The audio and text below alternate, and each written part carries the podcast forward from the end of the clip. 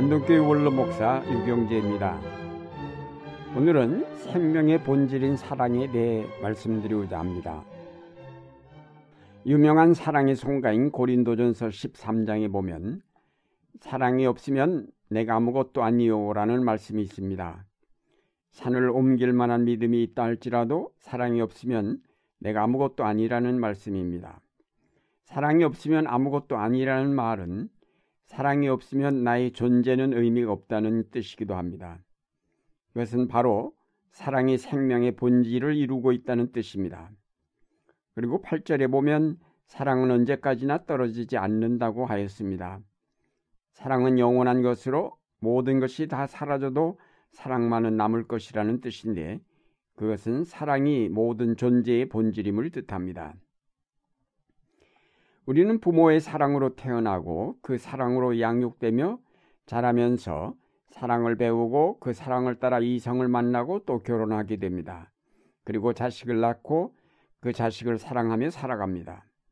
이런 육체적인 사랑은 지극히 한정된 범위에서 이루어지지만 그럼에도 대단히 중요하고 필수적인 삶의 요소입니다. 사랑을 듬뿍 받으며 자란 아이들은 건강하고 그 생각이 건전하며 그 성격이 발랄하고 구김이 없습니다. 그렇게 자란 아이들은 다른 사람과의 사귐도 원만하여 좋은 인간관계를 이룹니다. 이런 사람들은 그 사랑을 가까운 사람들만이 아니라 많은 사람에게 나누며 자연까지도 사랑하여 아끼게 됩니다. 우리가 가정을 소중히 여기는 까닭은 그 가정이 사랑의 원천이기 때문입니다. 건강한 가정에서 사랑이 샘솟을 때 그 사랑은 그 가정 안에만 머물지 않고 사회로 넘쳐나고 자연으로 확산되게 마련입니다. 샘물이 솟아나 웅덩이에 고이고 계속 솟아나면 그물은 흘러 개울을 이루고 그 개울은 강을 이루고 강은 마침내 바다에 이르게 됩니다. 그뿐 아니라 그물은 증발되어 하늘에 올라 구름을 이루고 그 구름은 비가 되어 이 땅에 내리게 됩니다. 사랑도 이런 샘처럼 솟아나서 가정이란 웅덩이에만 고여 있어서는 안 되고 거기서 흘러나와 사회로 흐르고 세계로 흐르며 자연으로 흘러가야 합니다. 그러면 그 사랑은 또다시 순환되어 내게로 돌아오게 마련입니다. 이런 순환이 정상적으로 이루어질 때에 이 세계는 건강하고 평화로울 수 있습니다. 사랑이 이렇게 순환된다고 생각해 보십시오. 세계 평화는 어려운 일이 아닐 것입니다. 모든 가정이 건강하고 사랑이 넘친다면 그 사회가 건강할 것입니다.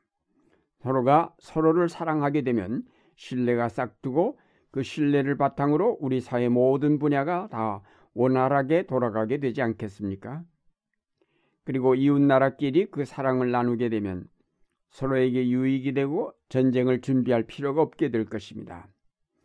그뿐 아니라 사람들이 동물을 사랑하고 자연을 사랑하여 가꾼다면 생태계 전체가 건강하게 될 것이고 그러면 그 생태계로부터 우리는 맑은 공기와 물을 공급받을 것이며 좋은 먹을거리를 얻게 될 것입니다. 사랑이 샘솟고 그 사랑이 제대로 순환된다면 이 지구의 생명체들은 모두가 건강하게 될 것이며 그 생명은 아름답게 꽃피게 될 것입니다. 문제는 이런 사랑의 순환체계가 깨어져 버린 데 있습니다.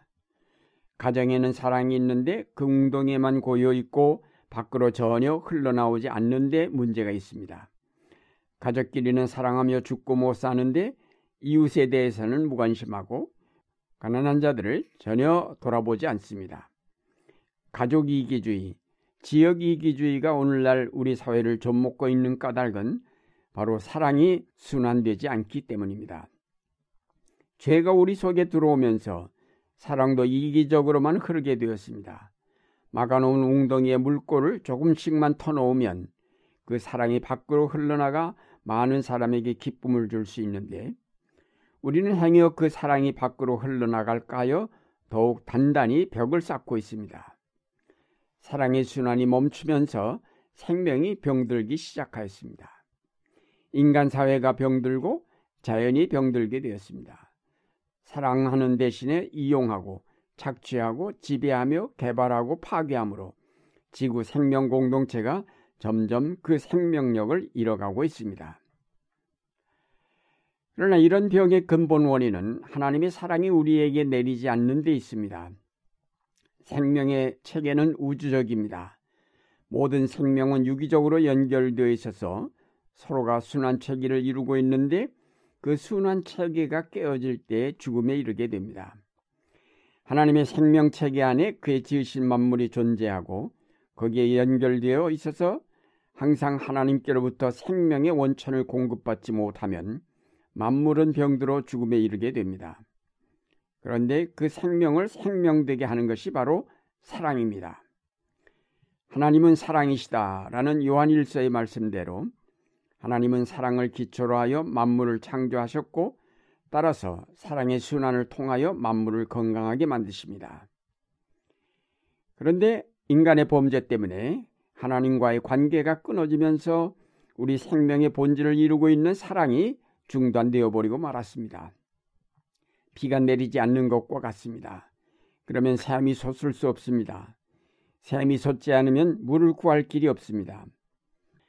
땅을 파서 겨우 샘물을 얻으면 그것을 나누기는 대단히 어려운 일입니다. 오늘날 우리의 사랑이란 나눌 만큼 여유가 없기 때문에 웅덩이에 물꼬를 낼 수 없는지도 모릅니다. 결국 지구 생명 공동체는 사랑의 가뭄을 만난 것입니다. 하나님께서는 이런 사랑에 목마른 인간의 삶을 불쌍히 여기시고 그의 유일한 아들 예수 그리스도를 보내주셨습니다. 그 아들이 오셔서 십자가를 통하여 하나님과 우리 사이에 막혀있던 죄의 담을 헐어버리셨습니다. 막혔던 물꼬가 터지듯 사랑의 비가 우리에게 내리기 시작하였습니다. 아니, 그 아들을 보내신 것 자체가 바로 큰 사랑의 사건입니다. 우주 생명 공동체를 살리는 사랑의 역사였습니다.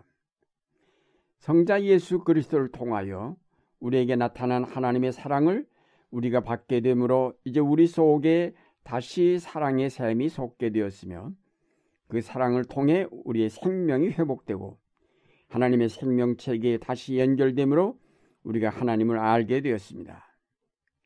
이런 생명 회복의 역사가 바로 하나님의 아들 예수 그리스도를 통하여 나타난 사랑으로 이루어졌다는 말입니다. 우리가 다시 생명을 얻게 되었다 함은 사랑을 알게 되었다는 말이기도 합니다. 예수를 믿고 영생을 얻은 것을 무엇으로 알 수 있겠습니까? 바로 사랑입니다. 내 안에 사랑의 샘이 솟으면 내가 영생에 들어간 것이며 하나님 안에 있음이 증명됩니다. 요한에 의하면 사랑이야말로 예수를 믿는 확실한 증거라고 하였습니다. 사랑의 회복은 바로 생명의 회복이며 내 존재의 회복입니다.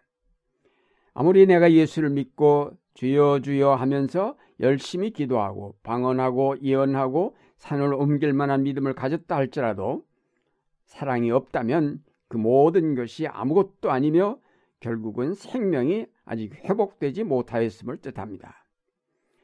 그만큼 사랑은 생명의 핵심이며 본질입니다. 사랑하는 여러분, 사랑은 생명의 본질임을 기억하고 사랑이 원활하게 하나님의 전체 세계 속에 순환되도록 우리가 받은 사랑을 열심히 흘려보내야 하겠습니다. 우리 가정을 사랑이 넘치는 가정으로, 그리고 그 사랑을 이웃에게 흘려보내어 이웃과 막힌 것 없이 사랑이 오고 갈 수 있도록 만들고 특히 소외된 고통받는 이들에게 사랑을 나누어 주기를 힘쓰므로 이 사회에 따뜻한 사랑의 기류가 끊이지 않고 흐르게 만들어야 하겠습니다. 이제 서로 사랑하면 하나님이 여러분 안에 거하시고 그의 사랑이 여러분 안에서 새로운 생명의 싹을 트게 할 것입니다. 생명의 본질인 사랑의 순환이 가정과 교회, 사회와 민족, 그리고 세계와 자연 속에 활발하게 이루어지도록 뜻과 정성을 기울여 가시는 여러분이 되시기를 바랍니다.